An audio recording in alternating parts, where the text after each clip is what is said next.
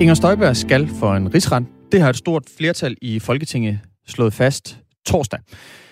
Men Venstre har stillet sine medlemmer fri, så de kan stemme efter overbevisning. Altså ni medlemmer, de agter at stemme imod en rigsretssag mod øh, tidligere udlænding og integrationsminister. Så er Venstre et parti i krise, eller hvad skal vi ligesom lægge i den her splittelse? Fordi det stopper jo ikke bare med, at man har besluttet sig for at sætte medlemmerne fri og stemme, som de vil. En rigsretssag tager jo lang tid. Øh, øh rigsretten mod Erik Hansen, den øh, tog to år fra den startede til der blev afsagt en dom. Så det her, det kan jo blive ved med at skabe spændinger i, øh, i Venstre.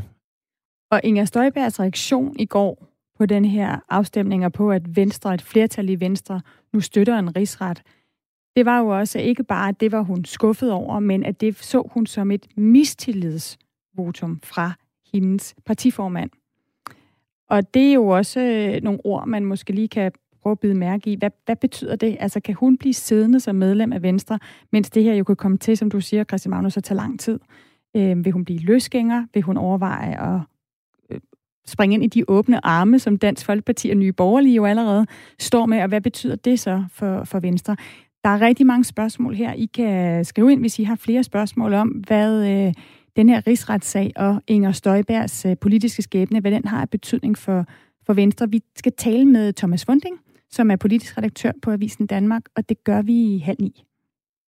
Og så har vi også et interview med Kriminalforsorgen på øh, vores øh, store historie her på Radio 4 her til morgen, nemlig at Kriminalforsorgen ikke vil give PTSD-ramte fængselsbetjente samme hjælp som soldaterveteraner, til trods for, at PTSD-diagnosen jo altså er den samme, enten man er fængselsbetjent, socioassistent eller soldat. En række partier i Folketinget, de vil sidestille fængselsbetjente med soldaterveteraner, når det kommer til PTSD og hjælpen til at forhindre og behandle PTSD. Ja, for hvis det lige er soldaterveteraner, så er det faktisk sådan, at øh, der får under 3% af de tilbagevendende øh, soldater, de får altså PTSD-diagnoser. Det tal er jo altså meget højere for fængselsbetjente. Og så kan man jo spørge, hvad er forskellen egentlig? At det er jo lidt ligegyldigt, hvordan man får PTSD, kunne man mene. PTSD skal vel behandles på samme måde.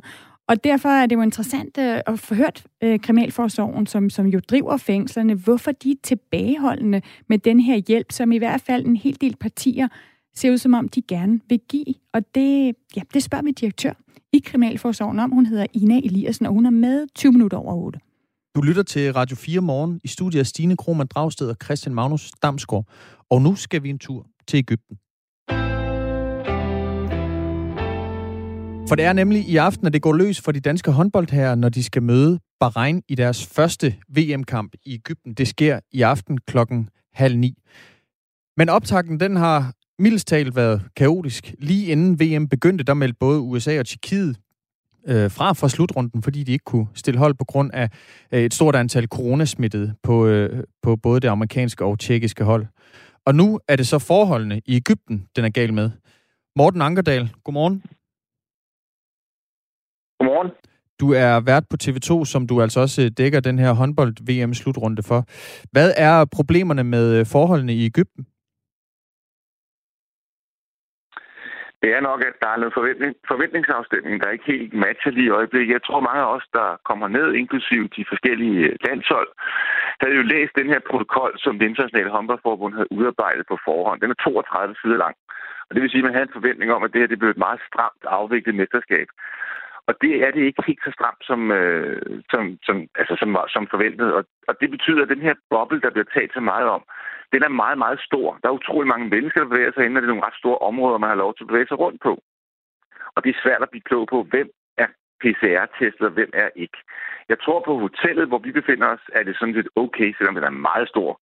Men ude i hallen, specielt i forbindelse med åbningskampen øh, forleden, der var det virvar. Der var øh, tusind mennesker, og øh, altså, de lignede ikke nogen, øh, mange af dem, der var PCR-testet. Og, og der skal jo ikke så meget til, så bliver smitten spredt, og hvis den så kommer ind i den der såkaldte boble, jamen så har vi jo øh, corona løs, og så, så er det jo umuligt at styre det her. Er det din oplevelse, at, øh, at arrangørerne øh, forsøger at gøre noget for at løse de her øh, bekymringer, som jo både Henrik Mølgaard, men også øh, Alexander Sargussen har været ude og, og, og rejse? Ja, det er det. Jeg vil sige, at øh, der er ikke nogen tvivl om, at Ægypten føler, at de gør vanvittigt meget. De har en oplevelse af, at de virkelig har strammet op på mange områder, og hver gang der kommer kritik, så prøver de i hvert fald at tage det til sig. Det er jo bare tempoet, fordi at øh, det er jo specielt øh, alle os, der kommer fra Europa. Vi, vi tænker, at en dag er en dag for meget, øh, og det er jo specielt den første uge, der er kritisk, fordi at holdene flyver ind fra hele verden. Øh, hvis først man kan komme igennem den første uge, så tror jeg, der er en, en udbredt forventning om, så skal det nok gå. Men den her uge, den er kritisk for, om det lykkes at ligesom indestemme de her mennesker og den her smitte. Hvorfor, hvorfor, er, hvorfor er det indledningen her, der, der er kritisk? Er det fordi, der er mange flere hold til stede? Men nu kan du se, Kap Verde er det seneste hold, som I nu har meldt ud i sent i går aftes, at de nu har smittet løs blandt øh, deres spillere. Og de har taget den med til Ægypten. De er isoleret på et separat hotel lige nu, men der er fire nye smittetilfælde. De havde øh, syv inden de rejste ned, og nu har de fået fire nye. Og det forlyder, at de har formået at smitte to fra hotelpersonalet. Det er et meget godt eksempel på, at når folk flyver ind fra hele verden, så tager man jo alt muligt med. Og, og jeg tror, at Ægypten selv føler, at de er et land, som ikke er særlig hårdt ramt af corona, der bliver så ikke taget så mange coronatests, men de er 96 millioner, og de har ikke mange flere positive tilfælde, end vi har i Danmark. Så de føler ikke, at corona er så stort et problem, som de oplever det måske i Danmark. Øhm, men, men problemet er bare, at når så flyver så mange forskellige lande ind fra hele verden, så kan det hurtigt sprede sig. Du boede på, på samme hotel, som, som øh, de danske spillere har. Hvordan er forholdene? Kan du ikke lige prøve at beskrive det? Altså, hvordan ser det ud, øh, når spillerne skal have morgenmad? Hvordan er forholdene under, under træning i, i hallen, sådan som du har oplevet det, Morten Ankerdal? For det første må man sige, at det er jo vanvittigt gode forhold. Altså, hvis nu ikke det havde været en pandemisituation, så havde vi jo stået og været begejstret for, at de havde øh, lavet et flot arrangement. Vi bor på et super flot, nærmest resort. Men jeg bor i en høj bygning. Den er sådan på 12 etager, tror jeg. Og når jeg så skal over til det område, hvor jeg skal spise morgenmad, så skal jeg så gå ned på anden etage. Så skal jeg så gå igennem sådan en stor mellembygning. Og i den mellembygning, det er simpelthen der, hvor alle holdene har deres buffeter. Det betyder, at jeg går lige igennem hele det buffetområde, hvor otte hold spiser. Øh, og det er jo en passage, som måske er jeg ved, ikke, 4 meter bred. Men når de står ved buffeten, så kan jeg jo ikke undgå at komme simpelthen til at gå lige ved siden af dem. Og der har, vi, der har alle os, der bor i den her bygning, vi har simpelthen vores passage. Og så kan det godt være, at det danske hold bor i den anden bygning og bor på femte etage, hvor kun de bor at de sådan set er rimelig afskærmet. Men det nører ikke noget, hvis jeg går igennem og er smittet, for så kan jeg jo nå på smittet andre, og der er jo også andre end mig, der går det igennem det område. Det er sådan nogle, det er sådan nogle dilemmaer, vi står i her på de her ellers meget fine forhold. Og hvad så med, med de dilemmaer? Er det, er det nogen, man prøver på at løse? Det dilemma kan de ikke løse. Altså, det, det, det, det kan simpelthen ikke, det tror jeg ikke, det har de ikke en løsning på, fordi så, så meget plads er der trods alt heller ikke. Men de, kan, men de kan jo sørge for at sikre sig, at, at alle os, der så passerer igennem det område, at vi ikke er smittet. Og det er jo noget med at virkelig være stramme på, hvem har du omgang med, Morten? Du må kun have omgang med nogen, som er lige så sikret som vi selv. Jeg er jo meget opmærksom selv på, at jeg skal gøre mine ting. Og det vil sige, at jeg sørger for at tage mine forholdsregler. Øhm, men jeg kan jo ikke vide, om alle har samme indgang til corona, som, som jeg har, eller som, som vi har også fra Nordeuropa, fordi vi jo ser meget forskelligt på den her pandemi. Det er jo altså Bahrain, vi skal spille mod i aften kl. 20.30. Øh, øhm, hvis vi lige hurtigt øh, kan få dig, Morten Ankerdal, til at sætte nogle ord på, hvad det er for en, øh, en kamp, der er i vente. Først og fremmest så er det jo en kamp, Danmark skal vinde. Og derfor er det jo altid sådan en åbningskamp, som man øh, har lidt nervøsitet omkring. Det kunne jeg også høre på spillerne i går. Kaldte det, Henrik Mølgaard kaldte det en ulækker modstander, da jeg talte med ham. Og det er fordi, de spiller uortodox håndbold i forhold til det, som danskerne er vant til. De øh, flytter bolden hurtigt. De har mange bevægelige spillere. I kan specielt lægge mærke til en playmaker, de har, som er virkelig, virkelig dygtig. Altså, han vil udfordre de danske spillere på fødderne. Hvis ikke de flytter deres fødder hurtigt nok, så kommer de til at hænge efter, så kommer de til at rive med trøjen, og så går man ud hernede på en 200 udvisning. Det vil ikke være noget usandsynligt scenarie i aften. Nede i den anden ende, når de skal forsvare, så på deres to baks, der støder de meget højt frem. Så det vil sige, når, når der bliver presset i den ene side, så, bliver, så lægger de enormt pres i den anden side. Så når bolden bliver smidt over, så står der en, en, en, en fyr fra Bahrain helt op i hovedet på en dansk spiller. Det er sådan noget, som kan give tekniske fejl. Og hvis man ikke er i rytme, så, så bliver man stresset. Hvis man er i rytme og i overskud, så slipper danskerne bare bolden, og så kommer de til at lave masser af mål, fordi der vil også være masser af plads Men det er derfor, at de udtaler, at Bahrain for dem er en, en svær modstander. Lad os håbe øh, på en øh, dansk sejr. I hvert fald tak, fordi du var med her, Morten Ankerdal. Det var så lidt. Altså vært på TV2's og altså i Ægypten lige nu for at dække VM-slutrunden i håndbold. Det, jeg, jeg kan måske også lige sige, det er i aften klokken halv ni, at Danmark spiller sin, uh, sin første VM-kamp. Og jeg kan måske også lige sige, hvis vi bare lige skal sætte uh, de rigtige tal på, hvordan det ser ud med corona i Ægypten, at uh, de har omkring 1.500 coronasmittede uh, per million. Og der ligger de altså meget, meget lavt i forhold til øh, mange andre lande. De har 81 øh, døde øh, per million, så øh, i alt er lidt er over 8.000 døde i Ægypten, og det kan du så det kan vi sammenligne med, at vi har ja, det er 1.600 døde herhjemme, og at Ægypten jo altså har øh, 96 millioner mennesker. Så en lidt anden coronasituation, som måske også gør, at de ikke helt tager det så alvorligt.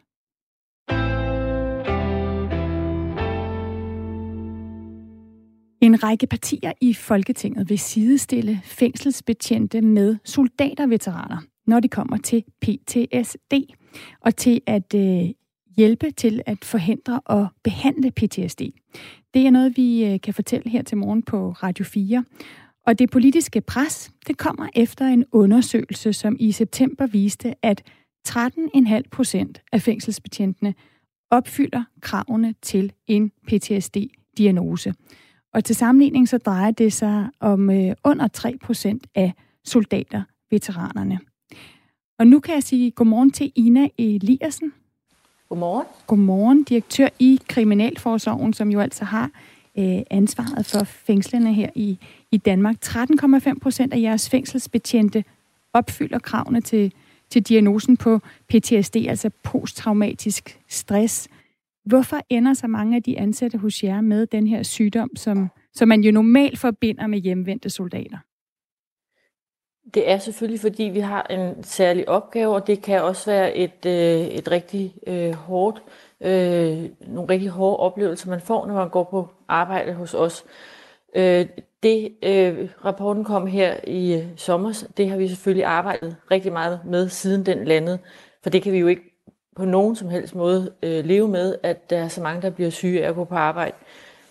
Det vi så øh, har valgt at fokusere på i første omgang, det er, hvordan vi forebygger det. Altså ikke så meget den del, som du lige nævnte, hvordan altså, øh, behandler, man, men hvordan forebygger man. Fordi det er i virkeligheden det allervigtigste, at man ikke havner der som medarbejder. Og, og der er det sådan, den helt øh, brede, øh, over den helt brede kamp, er det jo simpelthen, at vi skal sikre et bedre øh, arbejdsmiljø øh, på alle fronter, både øh, fysisk og psykisk arbejdsmiljø, fordi det, det er det, der gør, at øh, vores øh, fængselsbetjente desværre øh, bliver syge med PTSD i det her omfang.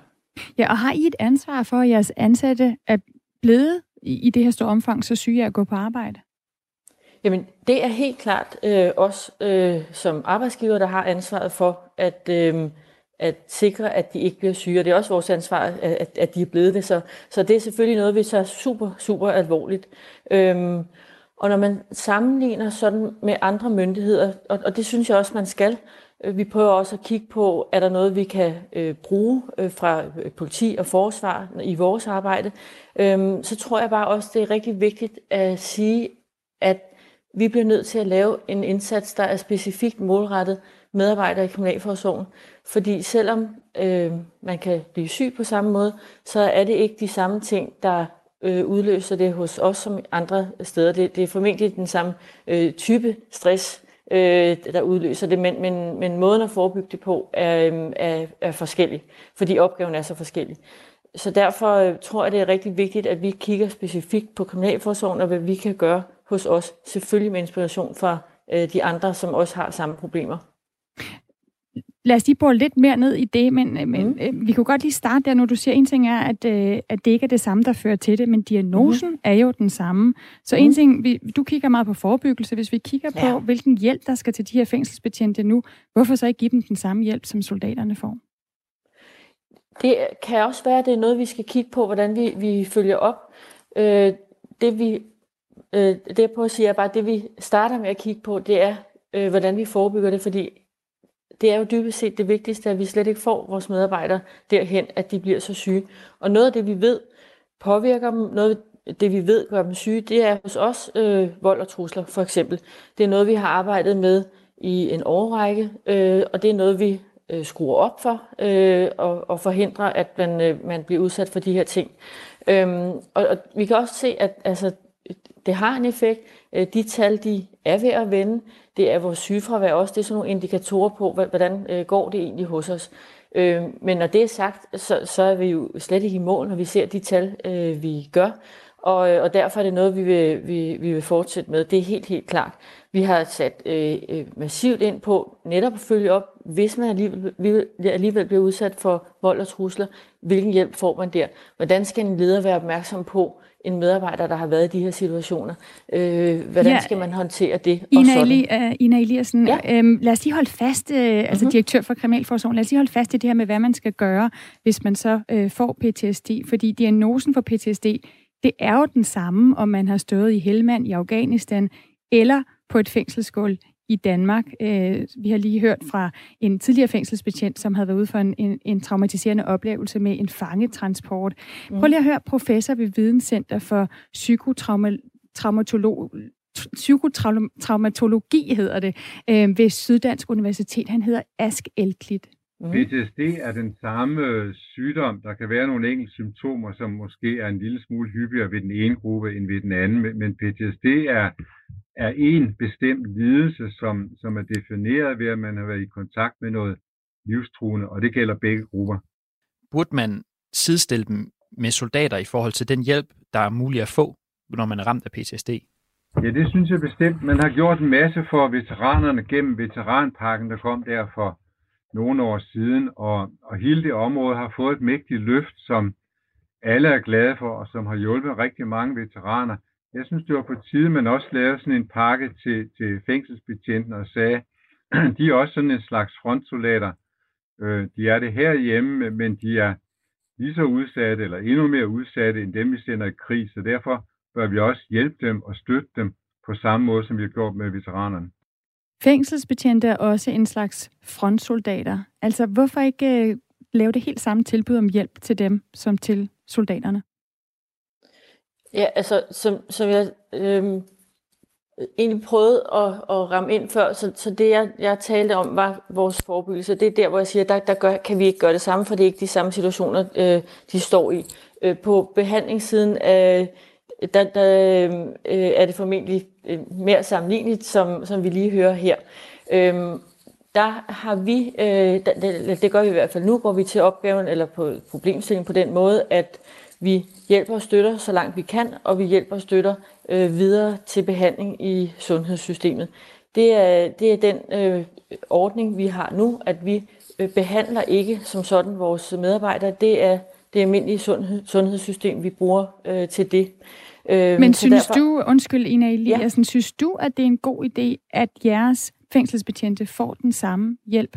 Altså det her forslag, vi nu ser, som der er flere partier, der støtter. Synes du, det er en god idé? Altså, hvordan vi skal løse det øh, på den behandlende øh, side, øh, det tror jeg er så stort, at det er noget, der bliver nødt til at blive genstand, og, og det er jo en politisk drøftelse i forbindelse med en, en øh, ny flereårsaftale for Kriminalforsorgen. Det vi kan, og det vi gør nu, det er, hvad vi, hvad vi øh, øh, kan løfte inden for de rammer, vi har allerede nu. Men hvorfor er du imod, at tilbuddet om hjælp til en PTSD-diagnose ikke skal være det samme som øh, som hjemvendte soldater, der, der lider af nøjagtigt den samme sygdom, som dine medarbejdere lider af? Ja, men det er også vigtigt at understrege, at når jeg siger, som jeg gør, så er det ikke, fordi jeg er imod øh, den løsning. Øh, det øh, er slet ikke det, jeg prøver at sige. Er du for den? Jamen, som jeg, jeg, jeg prøvede at, at, at ramme ind, så er det noget, der bliver nødt til at blive øh, genstand for en politisk drøftelse, fordi det er en meget stor ting. Det er ikke bare noget, jeg øh, kan beslutte, at nu gør vi det, fordi det er selvfølgelig øh, meget ressourcekrævende, og det, øh, det kræver nogle helt andre drøftelser, end, øh, end noget, jeg bare kan beslutte. Det, jeg kan beslutte, og det, jeg kan gøre, det er, at jeg kan skrue maks op inden for egen ramme. Øh, den ramme, som vi har nu, det øh, gør vi. Vi har sat en hel masse ting i værk, og vi kan faktisk også godt se, at det har en effekt. Så, så det, det er vigtigt at sige, det er ikke en modstand fra min side på den øh, løsning, vi hører om her. Det er bare ikke den øh, løsning, vi arbejder med lige nu. Lige nu gør vi alt, hvad vi kan inden for den ramme, vi har, og det er faktisk også noget, vi kan se har en effekt. Vi kan se, at omfanget af vold og trusler er faldende, sygefraværet er faldende. Vi, vi kan se, at de medarbejdere, der alligevel kommer galt afsted, faktisk øh, får hjælp, og de bliver støttet i de konkrete situationer, og også når de øh, går hen og bliver øh, mærket af de her ting. Okay, så, så, øh, undskyld Ina, Ina ja. Eliassen, altså direktør for, fængsels, øh, for Kriminalforsorgen. Der er jo nu partier, der melder ud, at de øh, synes, det er en god idé, at, øh, at der simpelthen kommer mere hjælp, og man sidestiller fængselsbetjente med soldater og veteraner. Og blandt andet også, at det gør blandt andet øh, SF, Enhedslisten og Dansk Folkeparti. Og konservative venstre og radikale, de åbner for at give flere penge og rettigheder, hvis mm. kriminalforsorgen ønsker det. Du siger, mm. det, er en, det er en større politisk øh, maskineri, der skal i gang. Ja. Vi spørger egentlig bare ikke til det politiske, men til dig som direktør for kriminalforsorgen. Er der det behov? Fordi det er jo det, politikerne skal vide, om der er, før de sætter det maskineri i gang. Det man kan sige, det er, vi ved, hvor mange der bliver syge. Det er over 13 procent. Det er alt, alt for mange. Øh, det vi også øh, ved, det er, øh, lige nu ligger vi der, at vi bruger det almindelige sundhedsvæsen. Og, øhm, Vil der være nogen en... negativ konsekvens ved, at de ansatte i fængslerne med PTSD fik samme rettigheder som veteraner? Altså, det, det kan jeg ikke umiddelbart se for mig. Det, det der bare er vigtigt øh, at altså, være tydelig med, det er... Hvorfor er du så ikke for det, hvis der ikke er nogen negativ konsekvens? Jamen det er sådan set, øh, fordi det er en øh, politisk øh, drøftelse. Det men det er, er dine en... ansatte, som ja, øh, i høj grad men, men, får PTSD af at være på arbejde. Hvorfor har du så ikke, hvorfor er du så ikke for, at de her mennesker de får mulighed for at blive for eksempel tilknyttet et øh, veteranhjem, får mulighed for at gå til psykolog, socialrådgiver, jobrådgiver osv., ligesom soldaterne? Jamen, det er sådan set ikke et spørgsmål, om jeg er, er for eller imod, men, men øh, de faglige argumenter, der er... Men det er jo øh, dine ansatte. For og imod det her, det er simpelthen noget, der er så stort, at, at det ligger øh, på det politiske bord og beslutte, om man skal gå den vej, eller om man ikke skal. Det, jeg skal sikre, det er, at øh, mine medarbejdere får den sundhedsmæssige behandling, de har brug for, når de er blevet syge. Det, vi hjælper med, det er, at de kommer til behandling i det almindelige sundhedsvæsen. Og der får de jo behandling. Der har man jo også behandling øh, for de her ting. Okay, så, så, okay Ina Eliassen, undskyld, vi skal simpelthen også lige, nemlig lige nå at stille et spørgsmål fra en tidligere fængselsbetjent, øh, Martin ja. Esberg, som, som vi øh, talte med tidligere på morgen. Men kan jeg ikke bare lige prøve at få et ja eller nej fra dig? Hvis politikerne spørger dig, vil du gerne have sidestillet fængselsbetjent med soldater? Får de så et ja eller nej fra dig? Den, den drøftelse tager vi selvfølgelig med det politiske niveau, når vi øh, nærmer os Okay, en, men den vil du ikke melde ud her. Fair Nej, nok. Det vil jeg okay, tidligere på morgen, der talte vi med tidligere fængselsbetjent Martin Esberg, der jo så kæmper selv med PTSD, som han fik øh, i sit arbejde som fængselsbetjent. Og han, øh, vi har lovet at stille det her spørgsmål fra ham videre mm-hmm. til dig.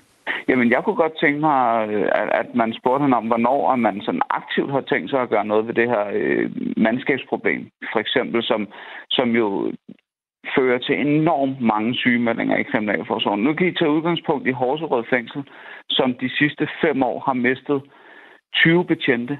I december måned, der manglede de at besætte 250 vagter.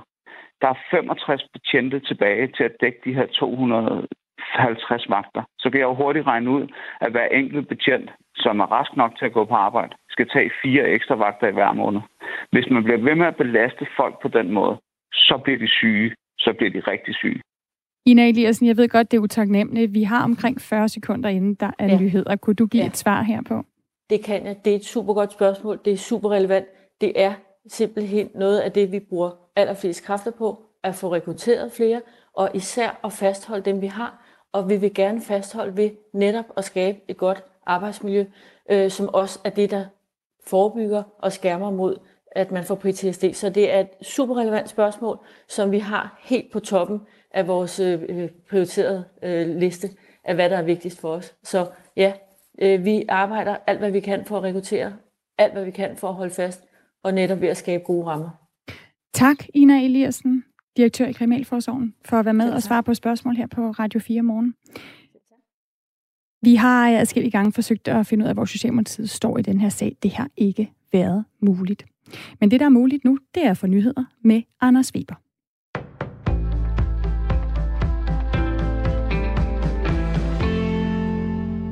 De danske fængselsbetjente bør få hjælp i samme omfang, som udsendte soldater gør. Det mener Ask Elklit, der er professor ved Videnscenter for Psykotraumatologi ved Syddansk Universitet.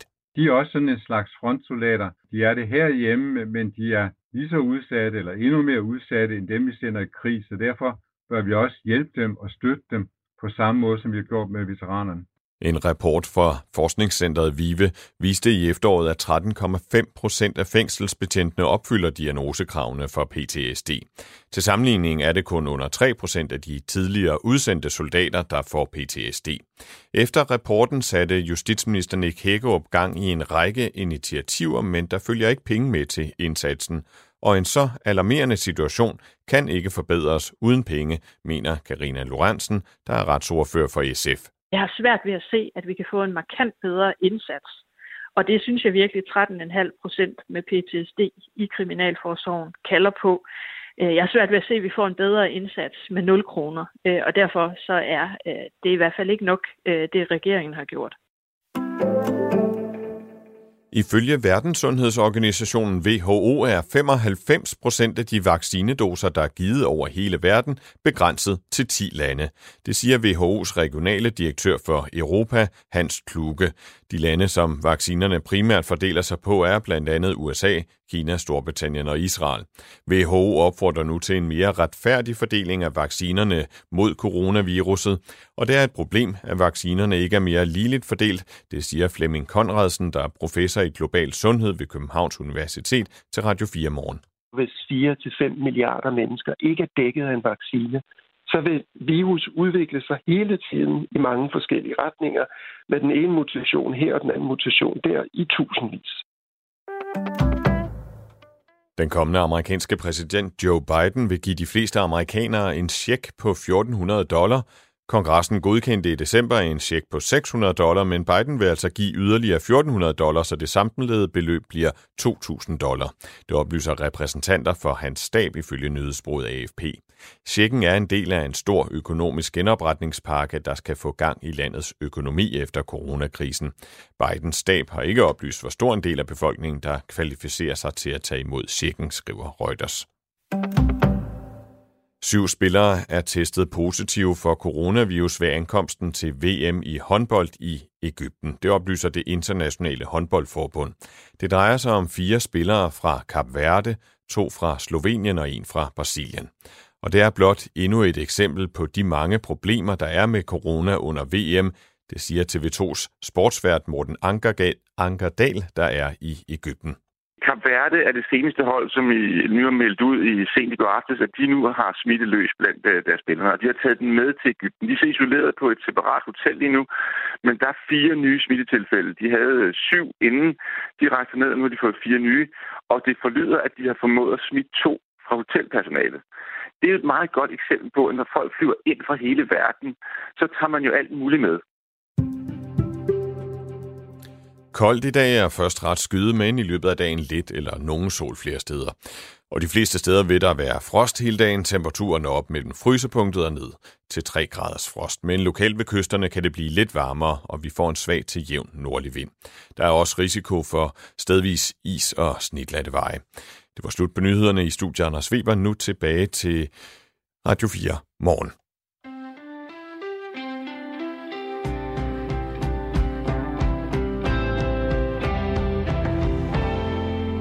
Ikke just den bedste jobannonce med de jobforhold. Venlig hilsen, Jens Bernburg. Jens han har skrevet en på 1424, startet sin besked med R4, og det har han på baggrund af det interview, som vi netop har lavet med Ina Eliassen, direktør i Kriminalforsorgen, øh, om hvorvidt hendes ansatte, altså fængselsbetjentene, som øh, opfylder kravene til en PTSD-diagnose, altså skal have mulighed for samme behandling som for eksempel veteraner, der har været i krig, har det. Mere end 13 procent af fængselsbetjentene, de opfylder nemlig kravene til en PTSD-diagnose, og til sammenligning, der drejer det sig om under 3 procent af soldaterveteranerne. Vi talte lige før nyhederne, altså med Ina Eliassen, som er direktør i Kriminalforsorgen, for at prøve at få et svar på hende for, om hun gerne vil have fængselsbetjente øh, ligestillet med øh, de muligheder, som soldater lige nu har. Og hvis vi lige skal sige noget om de muligheder, så er det jo for eksempel, at soldaterne de har adgang til et veterancenter, øh, som sætter gang i behandling øh, ved for eksempel psykolog. Øh, de øh, formidler kontakt til socialrådgiver og jobrådgiver og uddannelsesrådgiver. Og så er der også støtte og hente til soldaternes familier. Og det er altså de, øh, de vilkår, som flere partier altså gerne vil have, at fængselsbetjente med selv samme diagnose som soldaterne altså også har adgang til. Og partierne siger blandt andet, at de gerne vil høre Kriminalforsorgen, om der er det behov. Og det var jo så egentlig det, vi prøvede at spørge Ina Eliassen om. Øh, og det var, øh, der kunne vi ikke rigtig få et ja eller et nej. Til gengæld så øh, havde Ine Eliassen fokus på forebyggelse, altså hvad man gør for at undgå, at så mange fængselsbetjente får PTSD. Men det her med at, at øh, ligestille øh, fængselsbetjente med soldater, det er altså ikke en klar opbakning fra kriminaldirektøren.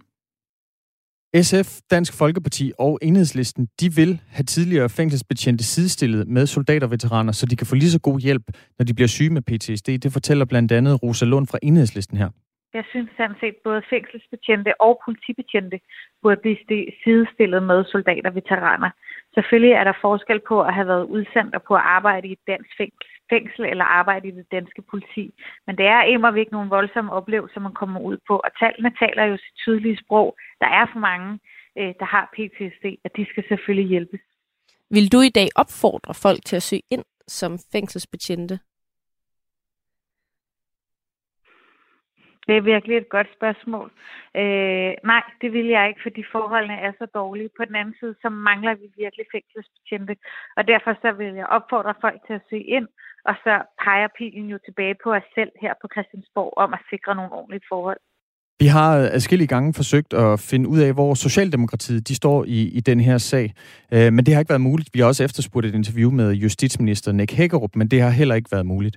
Øh, du kan høre mere i programmet De Knækkede Betjente, som vi sender her på kanalen i dag klokken 5 minutter over 1. Du kan også hente programmet der, hvor du henter din podcast, og det her det er et program, der er lavet af Jais Nørgaard Alstrøm og Tine Toft. Og du kan også altid sende en sms ind til os på 1424 og starte den med R4. Daniel, han vil gerne give sit besøg med, hvad han mener om, at der skal være ligestilling. Det er, må man sige, at ja for Daniel. Selvfølgelig skal fængselsbetjente have hjælp ved psykiske og fysiske problemer, men det er da meget vigtigere at sørge for et ordentligt liv. De skal da ikke frygte for deres liv og helbred. Når de er fri, skal de kunne sidde på en fortogscafé med hele familien, uden at risikere at blive øh, øh, udsat for vold. Det er altså Daniel, der har skrevet ind til os. Og det kan du altid også gøre. Altså start med R4, og så send den afsted til 1424. Nu er klokken 22 minutter i 9, og det lysner så småt, Christian Magnus, på den her fredag. Det gør det. Og en ting, det er også, øh, man kan sige, en det mørkner for, det er jo Inger Støjberg. Øh, hun skal nemlig for en øh, rigsret det står klart efter et flertal i Folketinget nu støtter op om en politisk retssag mod den tidligere udlænding og integrationsminister på grund af håndteringen af unge asylpar.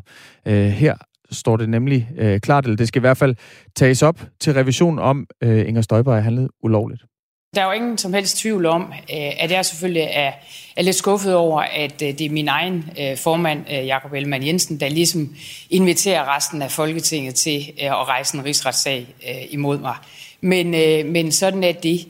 Øh, og det er jo også klart, at det er jo også noget af det, der, der gør, at, at jeg selvfølgelig også tænker lidt over, øh, hvordan øh, fremtiden kommer til at se ud. Jeg tænker lidt over, hvordan fremtiden kommer til at se ud. Øh, hun har efterhånden tænkt et godt stykke tid, Inger Støjberg. Det bliver hun altså ved med lidt endnu.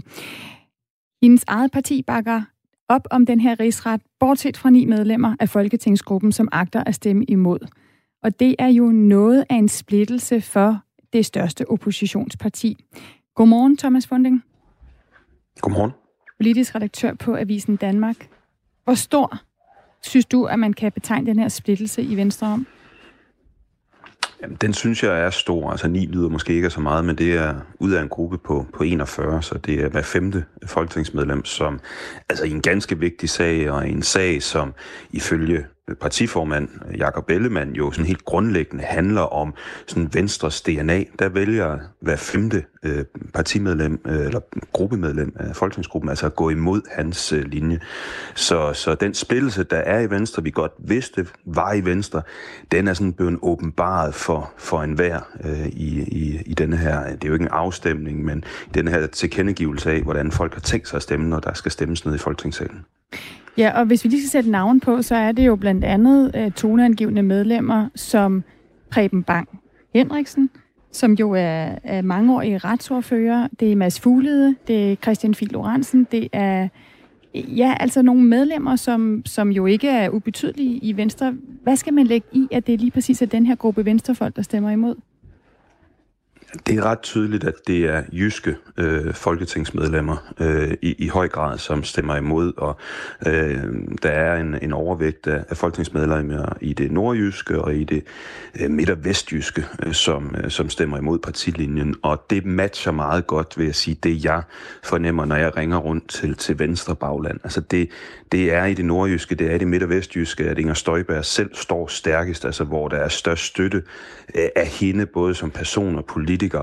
Øh, og, og det er klart, de baglande øh, lægger jo også pres på deres folketingsmedlemmer, og folketingsmedlemmerne tager jo selvfølgelig også farve af det, det bagland, de nu de måtte have. Så det giver rigtig god mening, at, at det er dem, der, der stemmer imod partilinjen, og det viser også, altså, hvor den splittelse, der generelt er i Venstre, hvor den ligesom går, den går mellem altså det, man sådan lidt fortegnet set siger byvenstre, altså venstre i de helt store byer, i særlig grad i det københavnske og, og en, en del af det sjællandske, i hvert fald omkring hovedstadsområdet, og, og så venstre på landet, altså venstre i det nordjyske, venstre i det midt- og vestjyske, venstre i, i bibelbæltet i, i, i det jyske. Så, så det passer rigtig godt med det billede, vi, altså jeg i hvert fald havde et, øh, et, et indtryk af, øh, inden at øh, den her sag eksploderede. Så det er en, en tydelig splittelse på den måde øh, mellem øh, land og, og mink-venstre, kan man måske også sige, øh, og, og så resten af venstre. Lad os lige høre, hvad Ellemann han sagde efter gruppemødet i går. Det, der er vigtigt for mig, det er at få en afklaring af det her spørgsmål, for de anklager om, at Venstre ikke skulle kære sig om lov og ret, når det gælder vores egne, de anklager, dem kan jeg ikke leve med. Han kan ikke leve med de anklager, men hvor efterlader det Jakob Elman Jensen som, som leder for Venstre, når så øh, et vigtigt mindretal i den her gruppe går direkte imod hans linje? Jamen, det, det efterlader hans autoritet noget udfordret og, og, og synligt for enhver, at, at han ikke er, er, er denne her meget stærke venstrehøvding, som man jo taler om, man har normalvis i Venstre. Altså, de kalder jo deres formænd for, for høvdinge. Altså, at det er nogen, der har sådan ekstra, også sammenlignet med andre partiers slagkraft i forhold til, til partiet, og, og er i stand til ligesom at, at definere linjen bare enkelt mand øh, eller kvinde, hvis der skulle komme sådan en på et tidspunkt. Øh, så, så den autoritet, den er jo, altså, den er jo udfordret det er jo gjort synligt for enhver, at den har han øh, ikke. Så på den måde har omkostningerne ved at vælge den vej, han har valgt, jo været, været rigtig store. Øh, jeg mener egentlig ikke, han kunne have gjort så meget andet, vil jeg så også sige, end det han gjorde. Altså alternativet, altså fordi han har ret. Altså hvis, hvis Venstre bliver nødt til at stille sig på den rigtige side af, af denne her sag, og det er øh, at, at, at, at sige, okay, så må vi få det afklaret ved en rigsret, men, men omkostningen ved det er jo helt åbenlyst for enhver nu, hvad, hvad den er. Det er dyb splittelse, det er meget giftig stemning i øh, Venstres folketingsgruppe, i Venstres bagland. Det er en tiltagende sådan, tvivl i forhold til, om Jakob Ellemann har det, der skal til for at være formand, har det, der skal til for at kunne blive øh, statsminister. Det er også en tvivl, der i den grad vinder indpas i, i borgerlig blok, og, og, og mange snakker jo lige nu om, at, at det her det kan blive anstødstenen til, at styrkeforholdene i Blå Blok grundlæggende kommer til at ændre sig. Konservativ Folkeparti, Søren Pape Poulsen, der der er på fremdrift, øh, kan det her ligesom blive, blive sagen, der, der for alvor tipper vægtskålene, så det bliver konservativt, der lige pludselig bliver fører hun i blå blok. Lidt som man også så i forlængelse af Tamilsagen, hvor, øh, hvor den jo endte øh, en konservativ ære, Paul Slytters øh, ære, og, og, og, og skabte ny balance i Blå Blok, hvor, hvor det blev lige pludselig Venstre Uffe Ellemann Jensen, der, der blev nummer et efter, øh, efter den sag. Så det bliver utrolig spændende at se, hvad de, de mere langsigtede konsekvenser af den her sag bliver. Og i den sammenhæng også, hvis vi nu alligevel skal, nu snakke om det mørkt ned for, for Jakob Ellemann, altså hvis vi skal finde et lyspunkt, så, så giver det her ham trods alt muligheden for, altså det at han nu også har været med til at sende sin egen næstformand i, i en rigsret, afhængig af hvordan, hvordan øh, kommissionsundersøgelsen imod Mette Frederiksen i Mink-sagen kommer til at udvikle sig. Hvis den imod forventning, fordi hun siger jo lige noget, nu noget andet, og vi har ikke nogen beviser for, for det modsatte, men skulle det vise sig, at hun blev advaret om, at hun ikke havde lovhjemmel til at stå alle mink ihjel, så vil der opstå en diskussion om, hvorvidt hun også skal sendes for en rigsret. Og der taler vi altså kun et, omkring et år fra nu. Og det giver selvfølgelig nu Venstre i og med, at de står så at sige rent i Inger Støjberg-sagen. De har været med til at sende hende til en rigsret. Så giver, de det, giver det dem og Jakob Ellemann troværdighed til at sige rigsret. Så måske kan den sag om et år vende spillet fuldstændig, men, men ellers så ser det altså noget mørkt ud.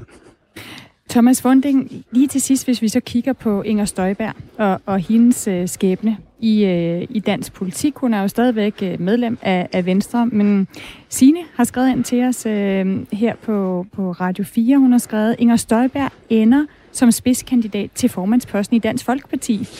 Dansk Folkeparti er tilpas stort øh, parti med det rette værdisæt for Inger, og de har brug for en profileret kandidat, som kan appellere til de vælgere, som har vendt øh, DF ryggen ved sidste valg. Og Inger vil se en reel mulighed for at gøre sig gældende i et parti, som vakler i forhold til formandsposten. Så her kan hun gøre sig gældende og tage over efter Tulsendal eller øh, blive næstformand under Messerschmidt. Det er altså et bud fra, fra Sine på øh, Inger Støjbergs fremtid. Hvad er dit mm. bud, øh, Thomas Funding? Sine kunne godt blive analytiker. ja. øh, Altså mit bud, hvis jeg skal bevæge mig lidt ud på planken, og det er jo med risiko for at, at være til grin lige om lidt. Øh, jeg tror Vi skal nok være med at Ja, det er godt. Jeg, jeg tror ikke, hun melder sig ud. Altså det, man skal forstå med sådan en som Inger Støjberg, det er, at hun har været medlem af Venstre nærmest siden hun kunne gå. Hendes forældre var aktive medlem af Venstre øh, ude på gården. Øh, en del af hele det her landvenstre. Øh, det, det er så stort, det tror jeg ikke, man forstår, hvis man ikke har været tæt på politik, eller, eller selv været i politik. Altså det er så stor en del af, af hendes identitet at være Venstre. Jeg tror, det i sig selv, tror jeg, vil være afholdende for hende i forhold til at melde sig ud, selvom hun føler sig voldsomt, og det kan man så diskutere, men det føler hun sig voldsomt dårligt behandlet. Og så er der den anden ting, altså hvis den helt kølige analyse her er, at altså bare fordi man bliver sendt til en rigsret, så bliver man jo ikke nødvendigvis dømt. Og vi må jo forstå på Inger Støjberg, hun mener, hun er uskyldig, øh, og hun regner med frifindelse. Hvis hun ellers tror på det, øh, og hun ikke bare siger det, men hvis hun rent faktisk tror på, at der er en reel chance for, at hun kan blive frikendt, og hun er kølig, så bliver hun siddende i Venstres folketingsgruppe og bliver ved med at være medlem af Venstre. Fordi så om et halvt år eller et år, når der så falder dom, og vi så antager, at det bliver en frifindelse i det her scenarie, jamen så vil hun jo kunne vende tilbage til Venstre som den store martyr. Altså så er der kun, altså så vil der været, så vil lige pludselig have været to i verdenshistorien, der kunne gå på vandet. Øh, en vi kender, og så Inger Støjberg efter det. Altså hun vil kunne genindtage Venstre med fornyet styrke. Så hvis hun er kølig, så mener jeg, hun, hun, at hun vælge at gøre det. Også fordi nu viser det sig at hun har, hun er ikke alene i folketingsgruppen. Der er otte andre folketingsmedlemmer, som, som støtter hende. Så hun sidder ikke helt alene, og det, det må hun alligevel kunne varme sig lidt ved. Så jeg tror, jeg tror, hun bliver. Øh, men ellers har sine ret. Så er Dansk Folkeparti et, et oplagt øh, bud, øh, og de øh, faldbyder sig jo også øh, øh, uden skam overhovedet, skulle jeg til at sige, i forhold til at skulle overtage. Så Thomas Funding, hvis hun ikke kapper navlestrengen, så øh, taler vi med dig øh, om et halvt år, øh, eller før, hvis hun bliver frikendt, om hvad det så får betydning for Jakob Ellemann Jensen, fordi så kan man jo så spørge, hvor han så står i den situation. Præcis. Præcis, og plus at det bliver jo, altså det er jo dybest set dårligt nyt for Jakob Ellemann, fordi det betyder, hvis jeg ellers er ret, så betyder det, at han har Inger Støjberg øh, siddende i fri dressur på bagerste række det næste halve til hele år øh, i en position, hvor hun ikke føler, hun skylder ham noget som helst. Det bliver festligt. Thomas Bunding, som altid, tak for, for din øh, analyse af, hvad der sker, og også for at prøve at gå planken ud, fordi der er mange ting, vi ikke ved endnu.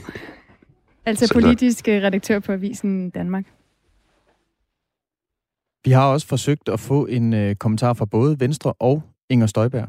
Det er desværre ikke lykkes. I en grotte på øen Sulawesi i Indonesien, der er verdens hidtil ældste dyrmaleri dukket op. Det skriver DR. Maleriet det er mere end 45.000 år gammelt, og det forestiller et vortesvin. Lasse Sørensen, godmorgen. Ja, godmorgen til jer. Du er forskningschef ved Nationalmuseet med speciale i stenalderen. Du kalder det her en kæmpe opdagelse. Hvorfor er det det? Om jeg tror da, at de der individuelle forskere der, de sikkert har åbnet en flaske champagne, da de fandt det der, fordi det er jo det der med superlativ ældst. Øh, altså det, det er det ældste øh, stykke kunst, hvor man ligesom kan genkende et eller andet. Øh, og i det her tilfælde er det så et dyr. Øh, Øh, før det kender man også kunst, øh, blandt andet fra Sydafrika, men det er sådan nogle geometriske ornamenter, nogle romper, som er 70.000 år gammel.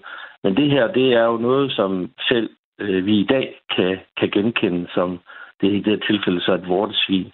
Den har så mange fine detaljer i sig, så, så det, det tror jeg, det, det er sikkert noget af det største, de har, de har været med til at finde de her forskere, der er involveret, som er et australsk og et indonesisk team sammen. Kan du ikke lige prøve at, at beskrive, øh, hvordan øh, det her øh, mere end 45.000 år gamle vortesvin ser ud? Jo, altså det, det de, ja, altså det er jo, det er jo, det er jo, det ser sådan set ud i dag, sådan nogle vortesvin, der lever vildt ude i, ude i naturen. Mm, det har jo, det, ja, det ser jo sådan set ud som sådan et, det, der kommer tættest på i, i dag, det er jo sådan nærmest et, et vildsvin. Men det her, det er jo så en afart af det, fordi de er på de der øer der. Og derfor så er evolutionen går lidt i en anderledes retning i de der svin der. De, man kalder dem de der vortesvin der. Og den har altså mange fine detaljer. Den har blandet sådan nogle, sådan nogle, øh, sådan nogle tandlignende ting, og man kan se, at den sådan er sådan lidt arig og måske lidt, lidt gal i det.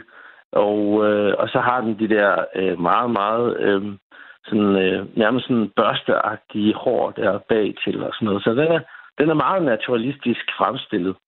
Og det kender man også fra øh, hulemaleri i Europa, som er, som er lidt, lidt senere, øh, men, men alligevel sådan nogenlunde samme periode. Altså, når vi snakker i, når vi snakker inden for nogle tusind år eller sådan noget, så, så begynder de også at dukke op i Europa. Øhm, så øh, ja, så det, det er den her naturalistiske kunst, der, der kommer frem, og øh, det, det, det er det, man normalt begynder at sige, at det kunne måske være sådan en, en kognitiv revolution, der sker for mennesket på det her tidspunkt. Ja, for hvad siger det her maleri om, om de mennesker, der levede dengang? Ja, altså, det, det, altså, mm, altså når jeg snakker om sådan en, en, en, en kognitiv revolution, så handler det jo om, at der er nogen, der er gået ind i en hule, og de har ikke haft et, et, øh, det, de vil fremstille, i det her tilfælde et vornesvin foran sig, men de har kunne lukke øjnene, øh, og så har de kunne åbne øjnene igen og kigge på den her overflade, på den her hule her, og så har de kunne gengive meget detaljeret øh, det her dyr, og hvordan det ser ud. Og bare den forestillingsevne, det er, det er i sig selv sådan ret vanskeligt. Og det, det er derfor, man snakker om sådan en kognitiv revolution.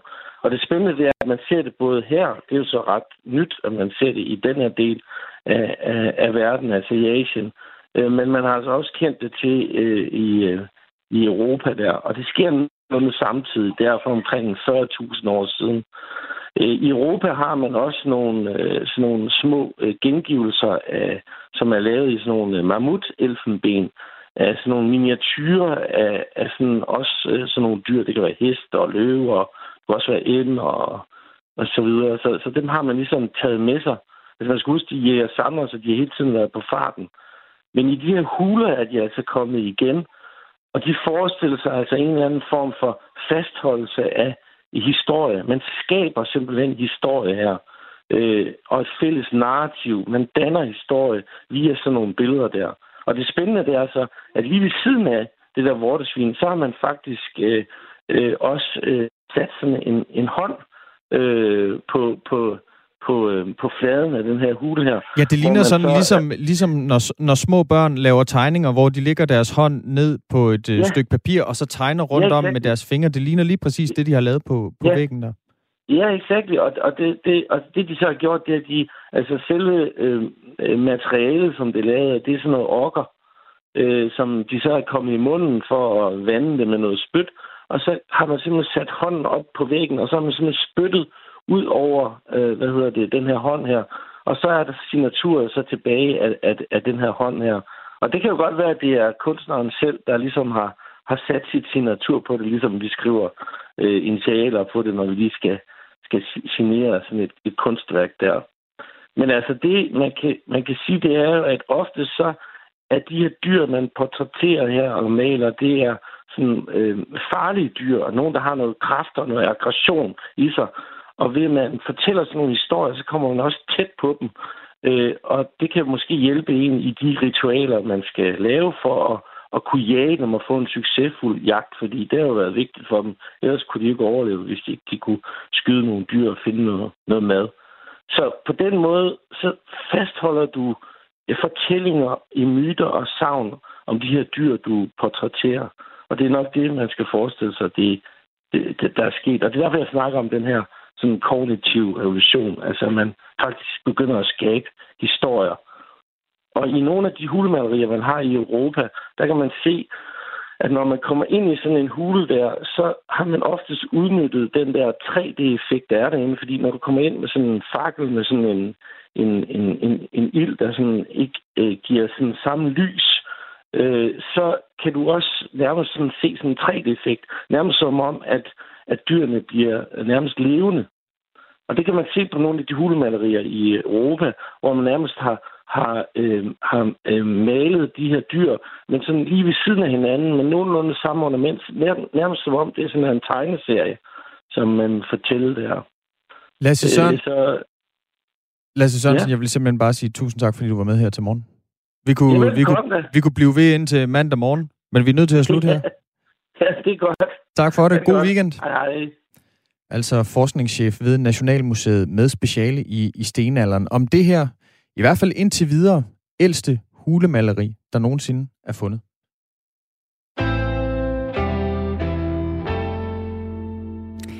Herhjemme, der er vi stadig i gang med at give de første vaccinestik øh, med de nye coronavacciner, og derfor så ved vi jo endnu ikke så meget om, hvordan eventuelle bivirkninger kunne, kunne føles eller se ud.